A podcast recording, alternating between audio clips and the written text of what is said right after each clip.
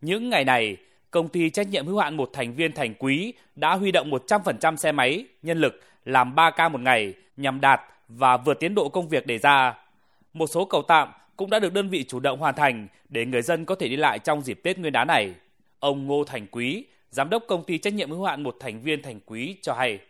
Đối với những ngày cuối năm, thời tiết thuận lợi, đơn vị đang à, tăng ca làm đến à, 9 giờ tối và toàn bộ huy động 100% công suất để đảm bảo là thông tuyến và có những ờ, lớp bay đầu tiên cho bà con đi du xuân, du Tết nó thuận lợi hơn. À, lịch nghỉ Tết thì ờ, công ty sẽ làm đến ngày 28 âm lịch. Trước khi nghỉ Tết thì đơn vị sẽ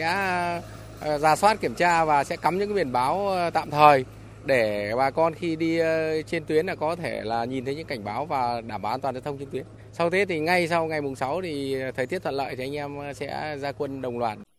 Tuyến đường từ thành phố Bắc Cạn nối hồ Ba Bể có chiều dài là 37 km,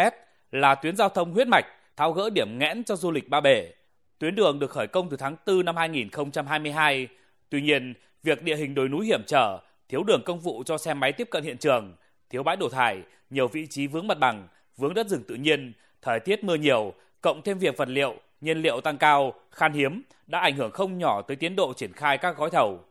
Với sự quan tâm chỉ đạo quyết liệt, sát sao của tỉnh ủy, ủy ban nhân dân tỉnh, chủ đầu tư và chính quyền các địa phương, chỉ sau thời gian ngắn, hầu hết các vị trí vướng mắc về mặt bằng đã được tháo gỡ, giúp các nhà thầu tập trung tối đa máy móc, nhân lực thi công, đảm bảo tiến độ đề ra.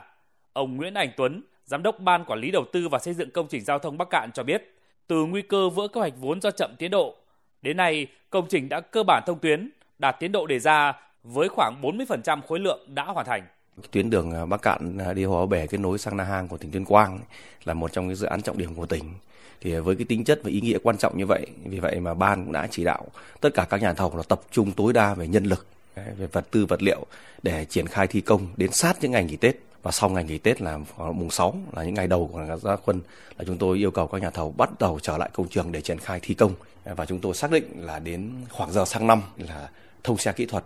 của 37 km đoạn đầu là sẽ triển khai khởi công 40 cây ờ, còn lại kết nối sang Na Hàng của Tuyên Quang.